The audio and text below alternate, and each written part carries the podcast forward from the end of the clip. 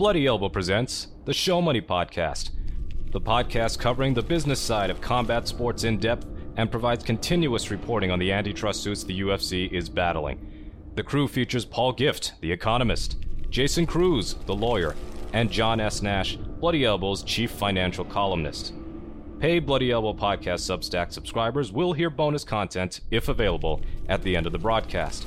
Be sure to subscribe at bloodyelbow.substack.com for our newsletter and at bloodyelbowpodcast.substack.com for our podcast network. Follow us on Twitter at Bloody Elbow, Facebook at facebook.com slash bloodyelbowblog, and as always on bloodyelbow.com. Thanks for listening. Here are your experts. Welcome to Show Money, the only show exclusively dedicated to the business of mixed martial arts. I'm Paul Gift, the economist. With me, as always, we have Jason Cruz, our lawyer. I messed it up in the previous intro, and John Nash, the man who knows everyone and everything in MMA. It is Sunday, January 28th. We we pretty much record these on Sundays now these days, uh, and and we'll try to get this out as soon as possible. And what we have on tap for today is basically um, we've all been talking about the UFC going to trial, going to trial, going to trial, but it's never been 100% certain until now, barring any settlement, which is un- probably unlikely to happen. But the UFC always had potential outs to avoid trial. Those outs are gone. Trial is happening April 15th in Las Vegas, two days after UFC 300. The timing is amazing. again, barring any settlement they're basically going from UFC 300 on Saturday to a courtroom on Monday, and that'll be four weeks long. Uh, so we'll talk a little bit about uh, heading into that and what that might be like. And then the other big news related to TKO was that the WWE signed a 10 year, $5 billion deal with Netflix. So we'll talk a little bit about what that means for the UFC as well as some of the things that have happened with Vince McMahon and The Rock is basically on not on the UFC's board, but on TKO board, which which is the uh, you know 51% owner, not TKO, sorry, um, TKO's board as an Endeavor appointee.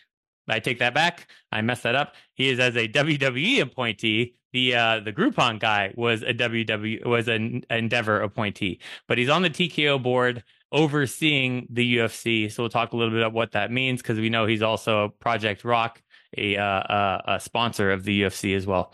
So we're going to start with the um, the antitrust trial. Uh, summary judgment came out not too long ago. That is basically where the UFC was trying to avoid a trial, basically saying no reasonable juror will ever side with the plaintiffs. And the judge, we kind of thought he was going to shoot that down. Uh, he definitely did shoot it down. Jason, let me toss it over to you to talk a little bit about that.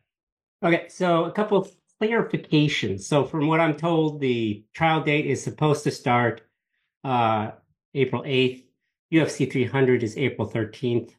Uh, so we'll. Hey, hey, hey, hey! I was in the room, buddy. No, they postponed it a week. The trial date. oh, they thank God! Because yeah. I was in the room when he oh. changed the date.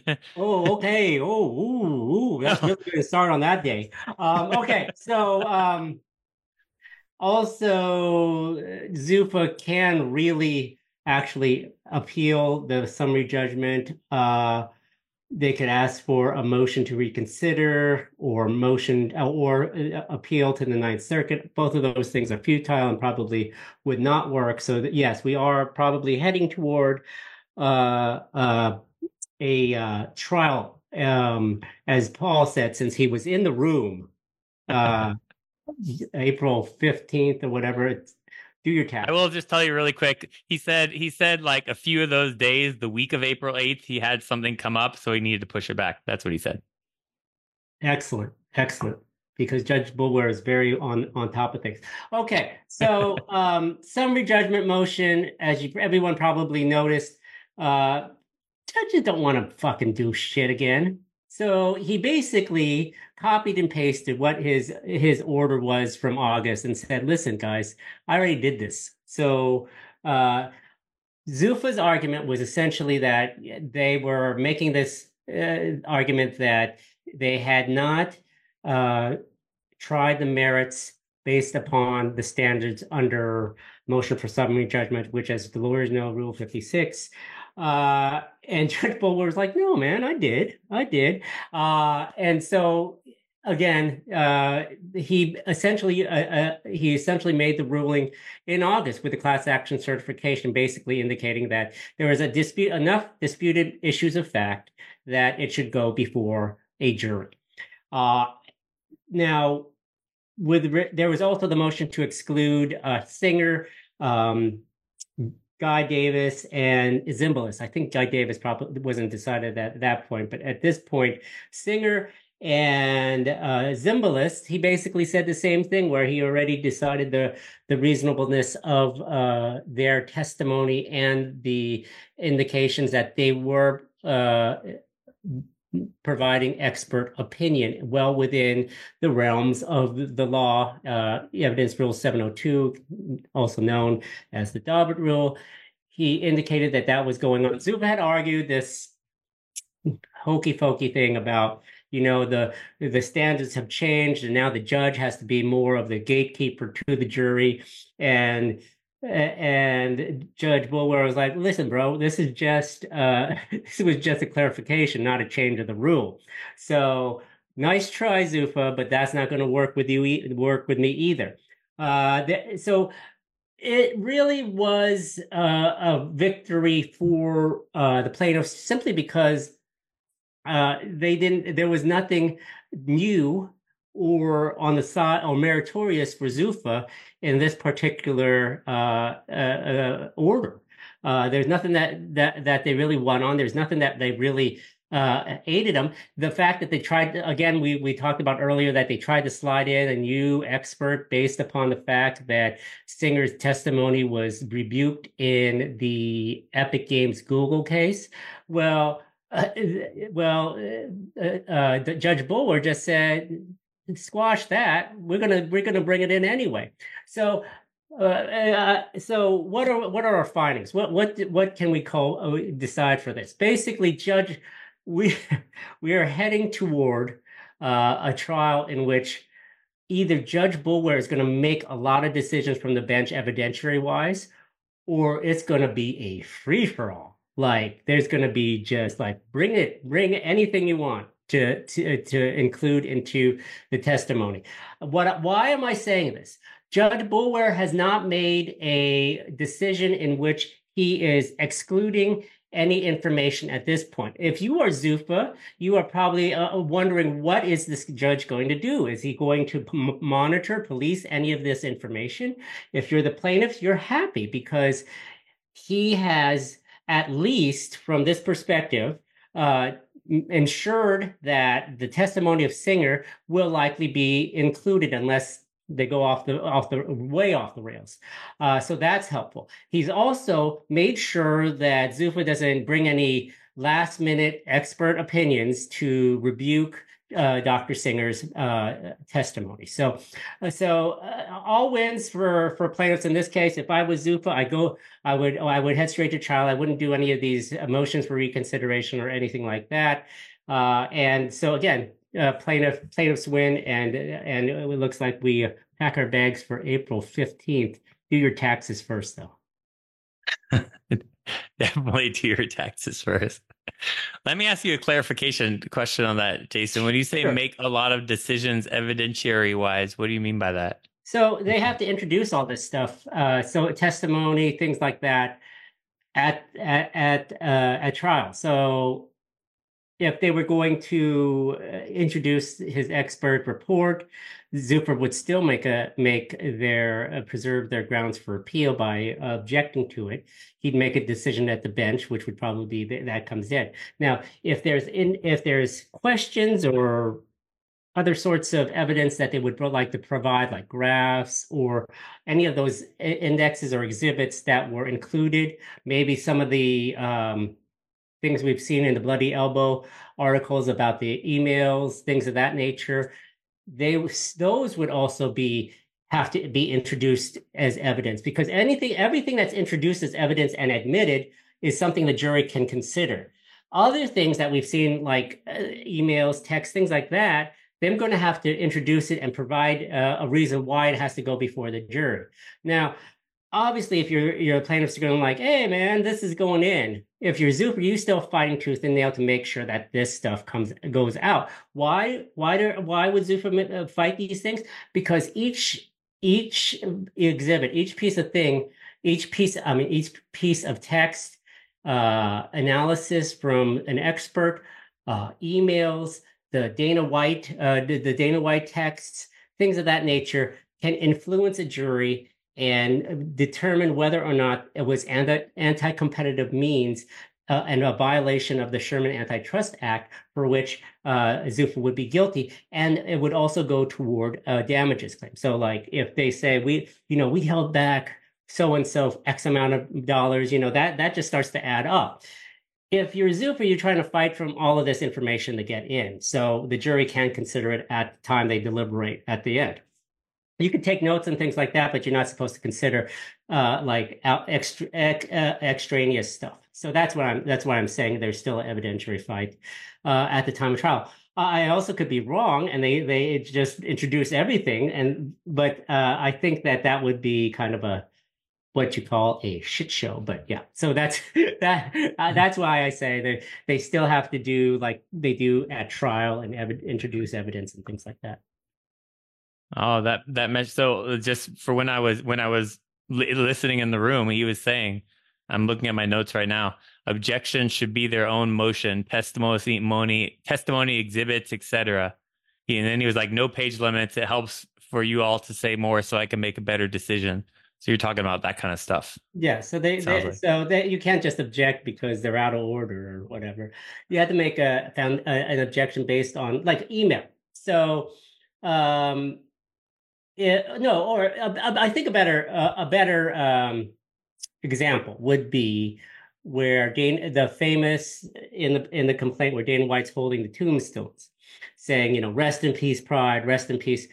So the plaintiffs could introduce a picture like that and say, this is uh, this is um, an example of Dana White wanting to crush all these all of these um, companies uh, anti-competitively, you know, or you know, just proof.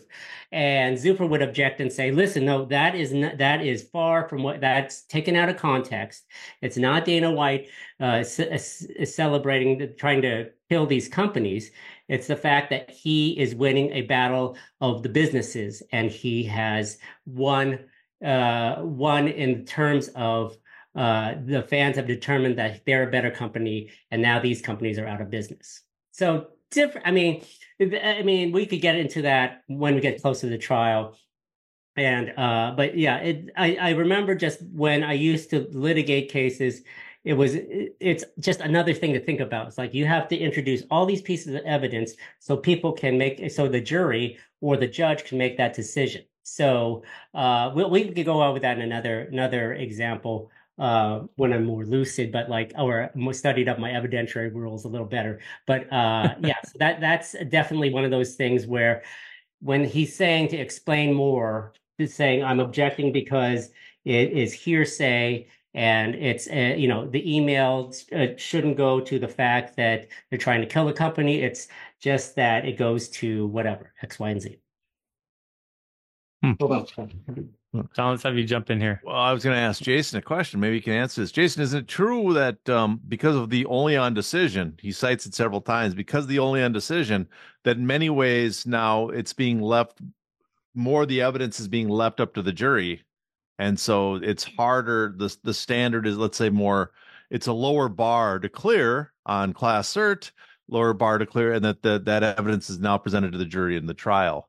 I think that's what the, they so yeah, so I mean that's I mean only I mean it also speaks to the broader issue of uh how much judges should intervene in these particular types of civil cases in which uh you know th- they're going to introduce all this evidence and Zuffa will say it's prejudicial. You know, you the, the fact that he's holding up tombstones doesn't really mean that he did he killed these companies illegally he killed these companies because he was just better.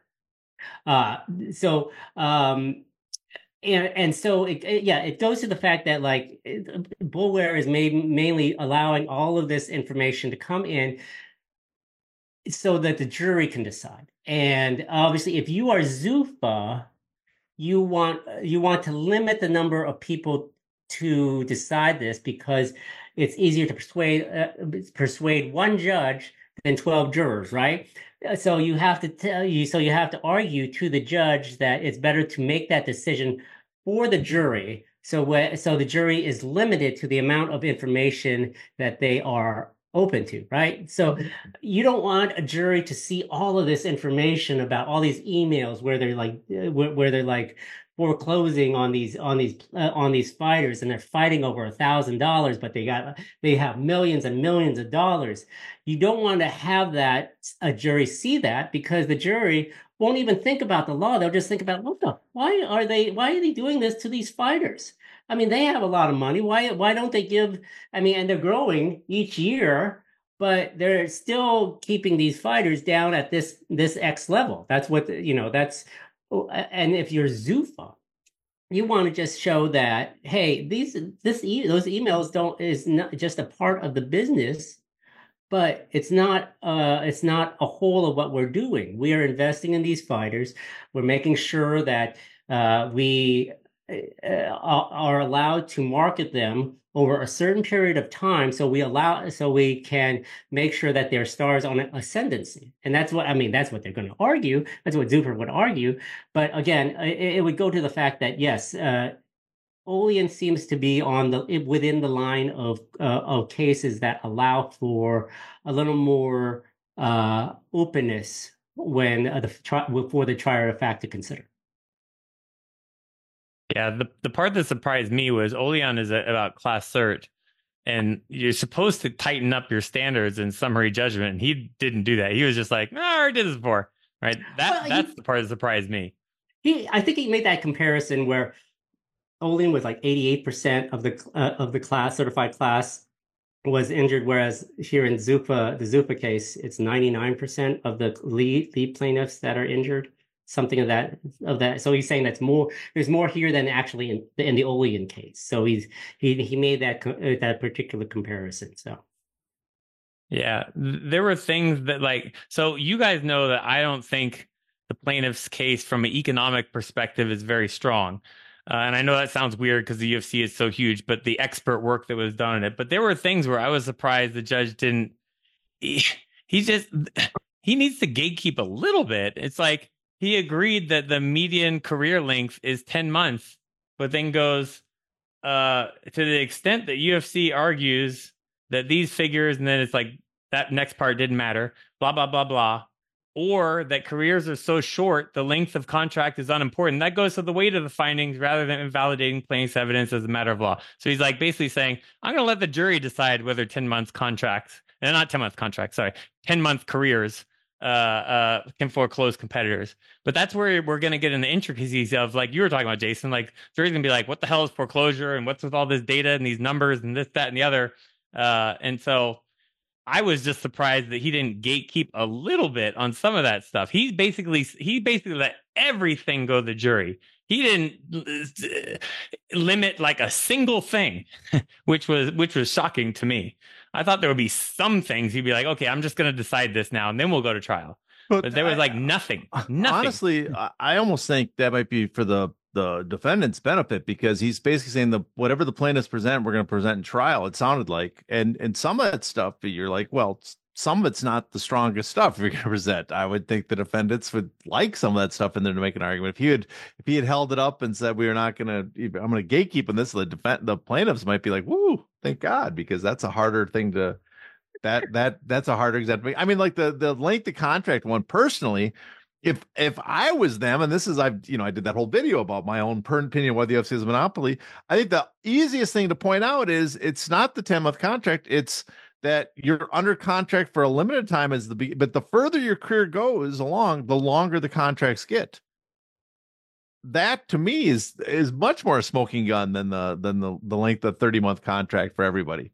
No, it's the longer contracts are the guys that are more valuable, which would be the opposite what you'd assume. If you're building people, if the UFC is making the play, we put effort to build these guys up.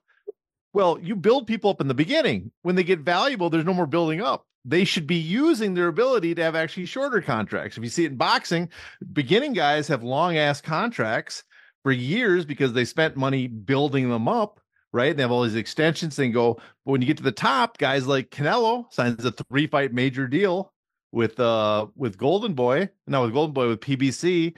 Other guys sign two fight deals. You know, so, you know, the basically short deals become much more common amongst the top guys for large amounts of money because they have more power. So I I would think that the better argument to make is yes, when the people get more valuable, let's put it on a graph. Look, the higher they, they, they get, in, the, in fact, they even did the UFC did that himself in their own lender presentation.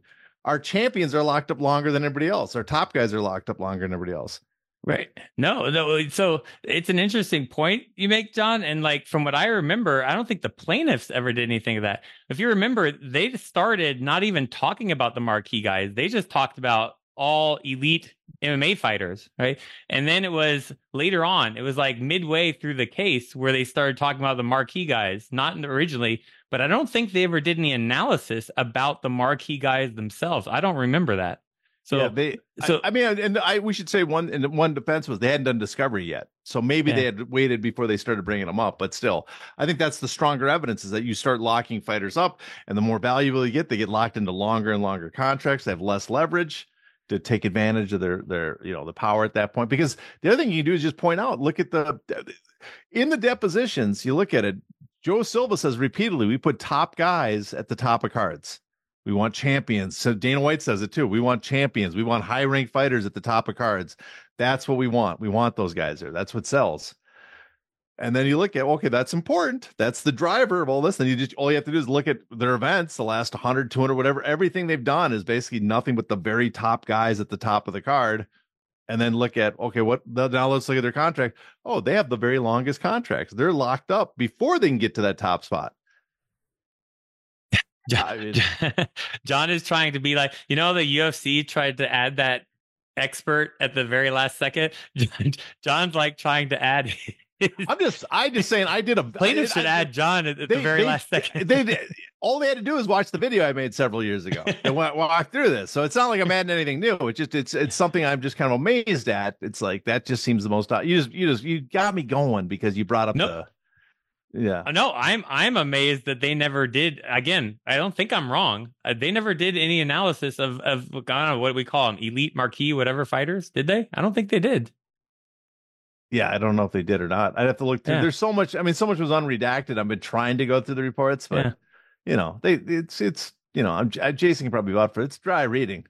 No, it's I fall asleep. It's not. Yeah, yeah. It's, uh, it's uh... like I said, guys. I, I, I, I don't have time to go through all of this stuff. This is this is. I don't get paid for that. I used to get paid for stuff like that, but I, I don't get but paid this... that much.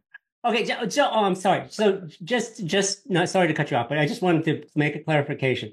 Zuffa introduced, tried to introduce the expert Dr. Gregory Leonard.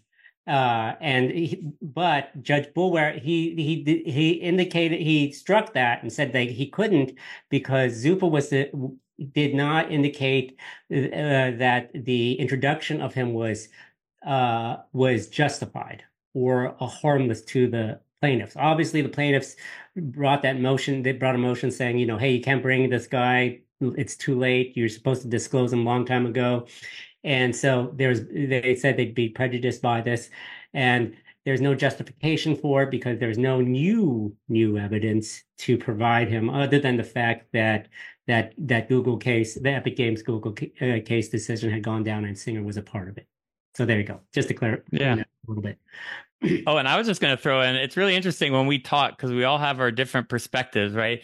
Jason is is, is the lawyer right? I don't, I don't know if you ever worked on an antitrust case before, but you deal in legal cases all the time, right? Yes. I I was the expert uh, witness support for antitrust cases, so I I approach it from the expert witness perspective, and John kind of approaches it. I'm assuming I think we can agree. Agree. Tell me if I'm wrong, John, but from like the the human element and what will resonate with the jury about about like the the facts of MMA, I, I feel like sorta yeah more like the the, the know it all that won't shut up yeah that's yeah, kind of yeah, yeah, that's what you're trying to get at yes no but it but it from my perspective it's really interesting that you know even though I've worked on these things not a lot of cases go to trial um, right? A lot of them get dismissed. A lot of them uh, either end on a class certification or end on summary judgment or settle.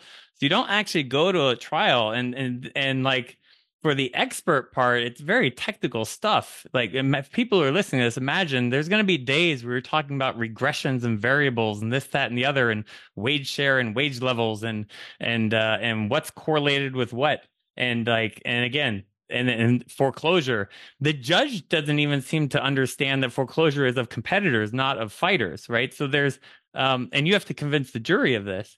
So I just I don't know I have no idea how this is going to go down now, even though I've uh, already announced. And, their, and their, wait, in their in their argument though, in their in their complaint, the same the foreclosure includes foreclosure on fighters, right? On headliners, the top fifteen. Say what? Their, their foreclosure, their model includes the foreclosure on fighters, the top fifteen. How many are locked out of the market? That's what they're claiming. Well, no, but but the essence of being foreclosed is against competitors. So the the mechanism for foreclosure in this case is the general phrase would be called a critical input the idea is you're taking something that's critical that your competitors need and you're locking it up and you're keeping it from them. So when you talk about fighters, they're the ones being locked up, but not but locked up away from competitors. Right. So so that's when when they talk about like the percentage of a fighter's career, that's an emotional element. But what matters is you know how many fighters are becoming available to competitors no matter what the percentage of their career is locked up right? So so you can just get rid of the phrase fighter and call it critical input. You're keeping something critical from your competitors that they need to compete. That's the idea I, I know that to me that's the easiest uh, that's what they should be focused on too because that's to me that's pretty easy. If you look if you look from a political point of view this has been all argued in congress over boxing. I would just break out the same thing. All you got to do is point out that they the UFC had this percentage of fighters and there's this percentage available of top guy because the business works on top guys. Top guys have to compete, otherwise there's you know the t- that's why I point out. I, I I chart all the top guys and say, oh, how much do they make? Well, look, top guys make more than other guys, and then okay, the UFC, how many top guys they have? Well, they bought Pride. Then their top guys went from 30 to 60 percent. They bought uh, Strikeforce. Their top guys went from 60 to 85, 90 percent of the market. Well, if you're not in the UFC, that means you can't be a top guy. You can't. It's almost impossible to rise. That would be my that'd be my simple argument for not or simple case I'd make. And but uh I'm not. I think th- that is the simple case to make. But I'm not 100 percent the foreclosure rate of other promotions and graph. You know, I, I you could do a much simpler graph. Let's put it that way. I mean, yeah, you, have, you also have the great Joe Silva line. We own MMA. Well, what are you talking about there, Joe? Right after you buy a strike Strikeforce, you want what, what are you kind of getting at there, Mister Silva? Yeah, speaking of Joe Silva, does anybody heard if he's, you know, there was that hearing where they had to I don't I don't think they went to Virginia, but did they, they did. did. they, they do it? To... Huh? Oh, I thought oh no, I I forgot. I thought they went to Virginia, but maybe they did not. I think they might have just done it uh um Zoom. uh via like Zoom or something, but um is it, do you guys know if he's whatever's going on with him, he's better? If he'll actually be at trial or anything? He's sick. I, I, I it's it. The impression I got was that he was sick in some way or something like they, that. Are, is he going to be called to testify? I can't imagine he wouldn't. So, is there a rule like you have to be within a certain range to be forced to testify if you no, don't? you want subpoena to? somebody. You could subpoena somebody. Yeah, you can subpoena, but I think for these, I, if I remember right, there's like a mile rule or some bizarre thing that you have a um, limit to how um, far away you. If you're beyond a certain so. point, you don't have to show up. Well, they could. They would have to accommodate you. I mean, they're not going to make you pay to fly out. Yeah. So I think they they could subpoena you, and they they would have to reason, reasonably accommodate you uh, oh, you could always. I heard. I heard you could not uh, abide by a subpoena. That's what I heard. I don't know if they, you know, where have we seen that happen? you, you know, I don't know. I you don't have to, but um, uh, you know, um, uh, I've been subpoenaed. I had to. I had to go to Miami. Uh, really? That, yeah. Well, that was a bigger thing, you know, uh, testifying. You know, I, I, can't talk about. It. Anyway, um, wait, wait, isn't isn't Rule Forty Five a, a hundred mile limit? Um, that that is true. That is true, but I'm not quite sure at uh, for trial testimony how that would work out because you do ha- there is reasonable accom- uh, you do have to have reasonable accommodations, but subpoenaing people doesn't always work, as we know. Um, and I don't know if the that that that uh, mile limit would uh, would be here would occur in this particular instance um you know so uh, so to, so yes some people might not even show up. They might just introduce his deposition testimony he would he dep- was deposed. So they might introduce his deposition testimony or at least portions of it uh, as evidence. I don't know if that gets re- read into the record or they just kind of just here you go. Um uh, but uh, i think that it helps the jury to at least eh, have someone live testify um, so I don't know if it's Zuffa that brings them in to testify, or they just avoid that uh, that thing from all happening. But it would uh, it would be much more persuasive to have someone in person than for jurors to read a transcript. Right. Hmm. Mm. I would think he would be there. I, since he's a defense witness for the UFC, I would think he would be there just to help them out, but or try to help them out. But who knows? We'll see. Um, all right. So, what do you guys think, uh, uh, John? Let's go to you. What What do you think will be like from your perspective? What's the key for the plaintiffs as they go into trial? What do you think will be keys for them? Into is they get into trial?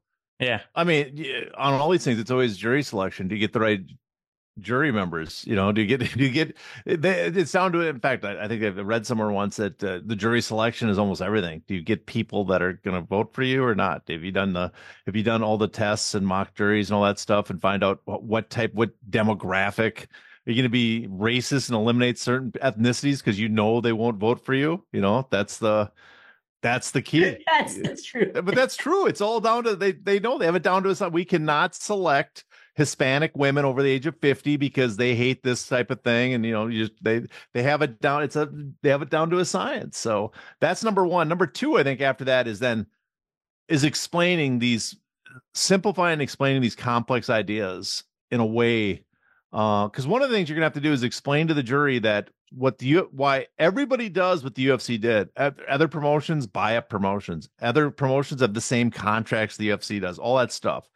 Uh, why is it wrong that the UFC did it? That's that's a hurdle you have to get over, and it's uh, in some ways it's not hard to explain, but in other ways that they if they don't do a good job, people might not grasp it and just sit there and go, "Why are we? You know, what did they do wrong that all the other then when other promotions are doing the same thing?" Those I mean, do you, do you agree with that or not? Maybe I'm wrong.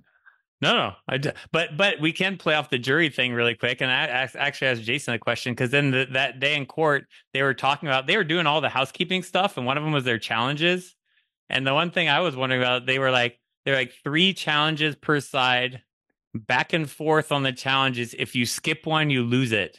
Do you have any idea what the hell that means, Jason? Yeah, yeah. So, um, first of all, cleaning up. John was right regarding the subpoena. Uh, uh, Rule forty five says it only is uh, complies with within 100 miles of where the person resides, employed, or is regularly transacts business in person. So Look, I'm going to hold that over you for the rest of my life. Yeah, I that I was right about this. And... it's called practice for a reason, John. Oh, okay. It's just oh. practice, not oh. not. anyway, that is true. But so I don't know if Silva will come anyway. Um, they can probably. I mean, I think it's up to Zuffa if he comes, but and it comes to the to trial.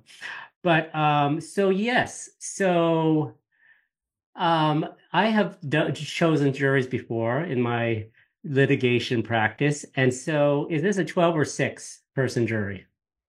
Uh, I think eight. eight, isn't it? Eight. eight. eight with four alternates. So what will they'll have is they'll bring in a herd of people, Las Vegas residents, um, and uh, they'll have like what'd you say, eight so they'll have like a group of 20 people there sitting in the courtroom.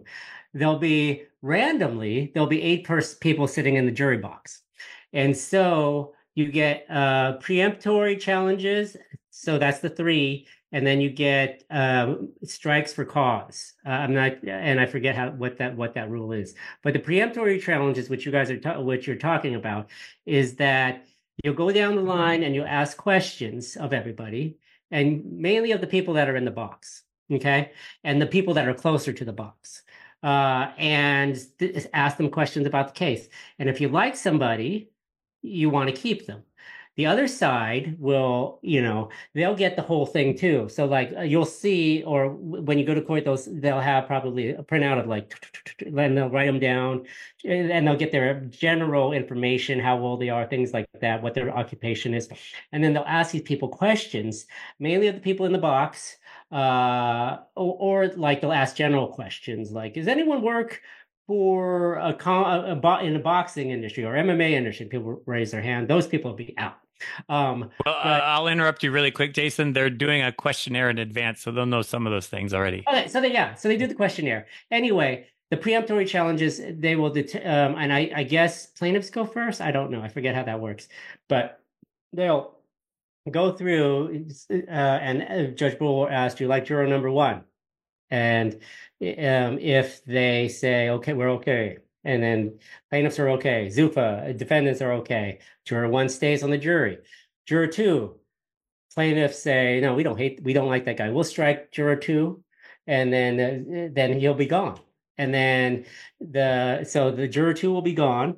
Everybody moves up a box. Uh, everybody moves up, and then they'll they'll keep going. Juror three, is everyone okay with juror three? Defendants Zuffa goes. We don't want juror three, and then so so on and so forth. So um, that's how it will go. So like every so each side get usually gets three. And once they say, sometimes you don't even have to like like you were saying, they they they may skip them because I have not. I there was there's been times I haven't used all of my challenges and just go, I like who who's in there. Let's go with these people. So it's just isn't that fucking weird how they just kind of just decide that? Just like if you you walk into the you walk in oh i mean it could be alphabetical whatever but you just walk in and you sit you sit where you sit and it's like fuck i'm on the jury because i i decided to come in first uh, into the room first. Does that make does that make what sense? was the skip it lose it? That that's the part i still yeah, so yeah they'll ask you okay juror two you like juror two? Yeah i like him. He looks like he's gonna he's gonna side with me and and uh Zuffa goes, yeah, okay, we'll skip it. We'll sco- two is in, three. You know, so, so I think they, I think that's what they mean, skip it or lose oh, it, because okay. then then maybe you lose your challenge because you, you're going down the line. Um, they could also say, I forgot what it's called, but the challenge for cause saying this guy's a motherfucking racist or, you know, something like, you know, I don't, or, or he's old, you know, or, um, I, I was actually on a jury selection where there was, uh, for some reason, who are the doctors that do the anesthesia? An anesthesiologist. Anesthesiologists get an automatic pass. They don't even have to say, listen, I got I got operating at six thirty. You're on. Oh, go. You got to go. You got to go. We can't. Sorry. Go. Go. Um, so you know that's you know that's how it, it kind of is. I will tell you my one funny story about choosing a jury, and I had to like so I did the thing where you ask questions. Uh, it was a personal injury case where I represented the personal injury person, and so I was asking questions about, you know, how many people do you have insurance? And like, so there's a guy that was like in seat number two. No, no. Uh yeah, seat number no, seat number three. And he I heard him under his breath say, Man, these guys always fuck you over or something like that. He said something like that. so um, what happened was the other side got rid of the defendant, uh, the juror number two, and so the juror number two left. And I waited until juror number three got up, got his bag, got up, went down, sat down, and then I motherfucking struck him. I said, he can go. so that guy sat down, got all comfortable, and I made him stop and leave. The, the, joy uh, you take in the little things. it still brings Jason joy to this day. oh, that's so funny. It's so funny because he was all ready to. He's like, I'm ready to go. I got my stuff. Do I? Okay, and you're gone. Get out of here. Get out of here. and I just remember, just like I'm gonna shuffle my papers and then I'm gonna say it. Just just just to fuck with this guy. Anyway, sorry, I gotta move move on. What what, what else were we talking about? Yeah, yeah. things things that you if you were the plaintiffs or defendants. Oh, would be so about. yes, so like John was saying, I think one of the things that's going to be hard for the jury, uh, for the attorneys, is explaining all of this, all of this stuff, uh, to jurors. Because to be honest with you, I don't even know all of this stuff. So if they could put it into terms that just a, a person you ha- you meet at the coffee shop. Yeah, I mean, an intelligent person. Not, I'm not trying to say mouth breathing dummy, but I'm just trying to say just a guy like he, I'm Mr. So and So. I have a desk job. I make good. I make a good amount of money. Uh, what's this whole thing about the business here? I mean, what's the regression? And tell me about this. Hmm, you know, so they're gonna have to break it down without and, like oh, again, these these attorneys are pros, but sometimes they get caught up in their worlds, and they know, but they can't explain. So uh, it's going to be it's going to be interesting for that. And then obviously, I think that one of the other things uh, why people don't want to go to trial is because one, the cost, two, you don't know. You could be. I mean, for the it's more pressure for the clients because they're they're the ones with their you know business livelihood expectations on the line here the attorneys they don't want to lose but again it could be just the jurors didn't like that guy's sweater i mean or the guy the guy's tie all the time. He's just you know he's just an asshole in court. He just seems so mean you know that kind of stuff.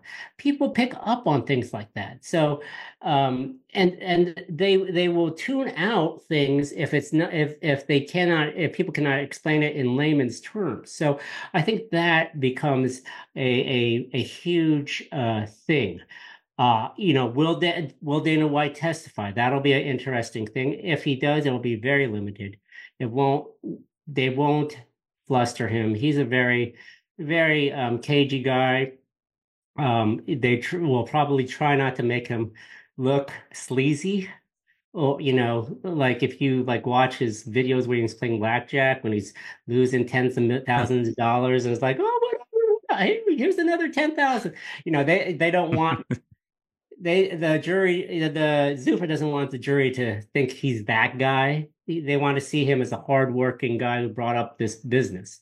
So i think uh, uh, personalizing and characterizing the witnesses will be another important thing. So i think from that perspective those those two kind of are the big things.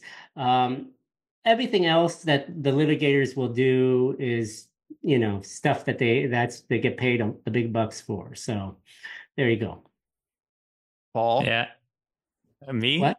I mean, Yeah, again, I'm so you- coming at it from a more of an expert witness perspective, but to me, the plaintiffs, the plaintiffs need to, you know, focus on the things they can easily communicate and, and hope that the jury doesn't appreciate the the details because what can you easily communicate the the wage share differences are are easy to present and dramatic right? W- w- based on the comparators that um Zimbalist and, and Singer have used. The wage share comparisons the market share numbers just look so bad right? Um the percentage of a fighter career that's locked up when you focus on those things when you just hammer those home and and and, and tug on people's heartstrings and try and drive those home right? But uh and, and then from the ufc perspective they need to focus on what the the elements of the plaintiff's case that don't make sense. You, you mean okay the, the whole your whole case hinges on this model that says when you win your fight you don't make extra money. We all know that's ridiculous right? A jury can understand that um, right? What are the competitors saying? They need to get the right. The idea is competitors are being foreclosed, and from what we've seen in depositions, I think there was only one competitor who really had bad statements. I think it was Kurt Otto, I believe. Um, all the others were like, "No, we're fine. We're all good." Right? Hammer those home. They're supposed to be foreclosed. They're saying they're all good. Right? Ten month careers. How are you foreclosing competitors with ten month careers? That doesn't make it right. And then if they can, it gets nerdy, but like they'll be talking about wage share, but they'll be like, okay, where's the academic support? Show me exactly where it says that. Show me where that was used in an academic article because it's not there. So um, um uh, that's why I'm saying it depends on what the jury will appreciate. It's easy to see wage share differences, market share differences, how long a, a fighter is locked up in their career. Um, but the UFC has some things they can focus on too. And and one of the easiest for a jury to comprehend will come I come back to all the time is that okay, you win your fight, you don't make extra money. That makes absolutely no sense. Um, so we'll, we'll see how it turns out. I have no idea. Right? You're presenting this to a jury of eight regular people. Uh, so, and how many of them have to vote uh, yes to uh, to convict? All of them. It has to be unanimous, but it only has to be one of the. The judge, I guess, will break down the, the different components, the charges. Like they did, do they do this? Do they do this? Do they do this? And if you don't have to be unanimous on all of them. You just have to be unanimous on one of those. On one of the state uh, of the jury questionnaire or the yeah. called verdict form. Yeah. yeah. One of them, they all have to be unanimous on one of the one of the things they're claiming that the UFC did to monopolize the industry or mono, you know, mm-hmm. gain monopoly power. So they, I don't know how many they're going to be. I don't know what the what they're going to be, but that's the that's the rules of the jury trial no so so, so it's it's some yeah. ways it seems harder because it's like god you need anonymous. And there was like oh you got multiple to go through and maybe you can get one where everybody's like yeah they did that. Yeah. So that's but it's a preponderance too. It's a preponderance too yeah, right?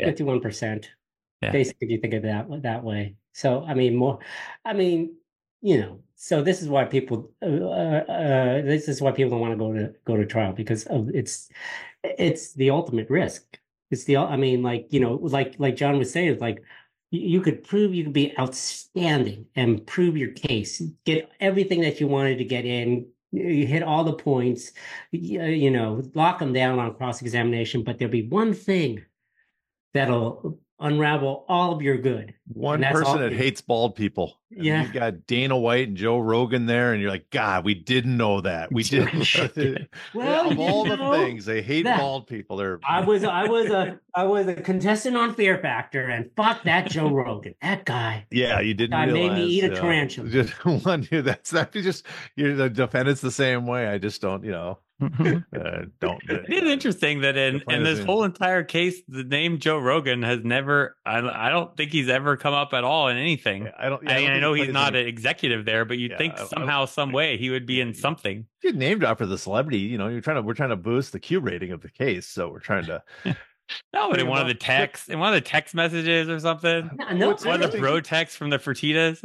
well, I, well, what are they? What about um the um? How important do you think? What is it? The in lemona and lemonade and lemonade. The motion and lemonade. Yeah, motion and lemonade. What do you? Is that how? Is that? Do you see them striking evidence at all, or the judge? That's that's what I'm saying. That's yeah. that's that, that's what I'm saying. That's that becomes the motion eliminates the limiting instructions. Yeah. I mean, the limiting motions will be be like it be at the mm-hmm. pretrial hearing yeah. before the case starts. So that's where it's already we got we got it's on the calendar somewhere where, where Paul posted. Yeah, yeah, yeah. So they, they're going to have to discuss the the motions and see what if they're going to exclude evidence. But a lot, mm-hmm. I, I mean, if we are to base our uh, assumptions on what's been currently going on with Judge Boulware, it looks like he's going to just let it let it roll, bring everything in. There have been times, like I said, where the judge will just rule at the time that you introduce the evidence. Like he, he'll see what's going on, and then he'll decide whether or not the evidence will come in at that point. That's why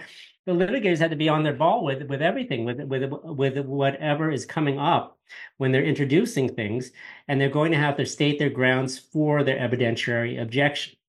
Uh, so we assume we assume basically the limiting emotions in limine will probably be denied no matter what they will be, um, just because Boulware just wants to play it by ear.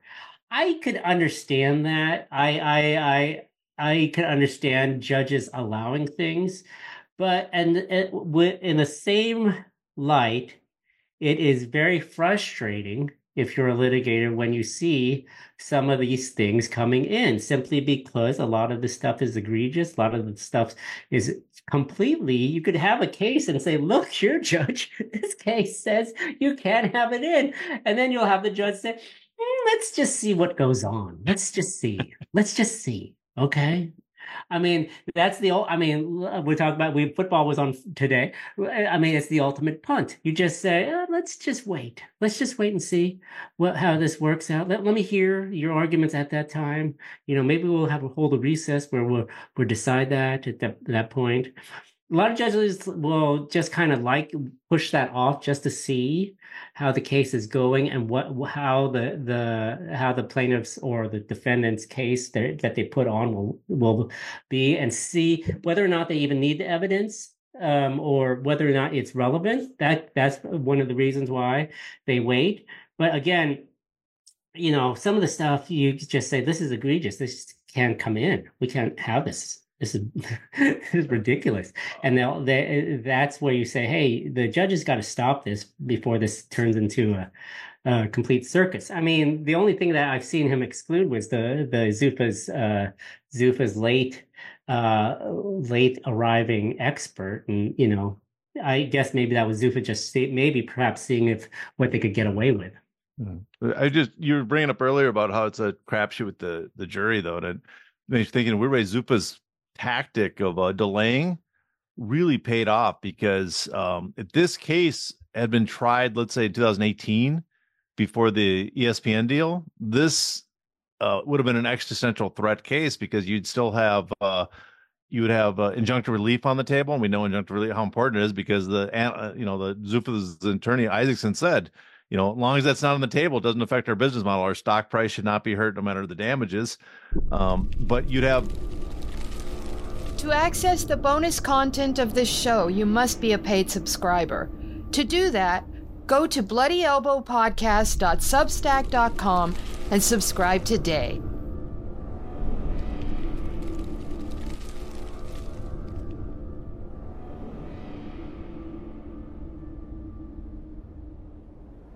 Thank you for tuning in to this Bloody Elbow podcast production. Subscribe at bloodyelbowpodcast.substack.com. Give us your email and receive notifications when your favorite shows drop straight into your inbox. We're also found on a wide variety of podcast outlets. Just search for Bloody Elbow Podcast and you will get new shows throughout the week, including the MMA Bunker and MMA Tete a Tete shows with Kid Nate, the Level Change Podcast, the Hey Not the Face Podcast, the MMA Vivisection main card and prelims UFC preview shows, the Sixth Round Post Fight Show, the Show Money Podcast, and the MMA Depressed Us.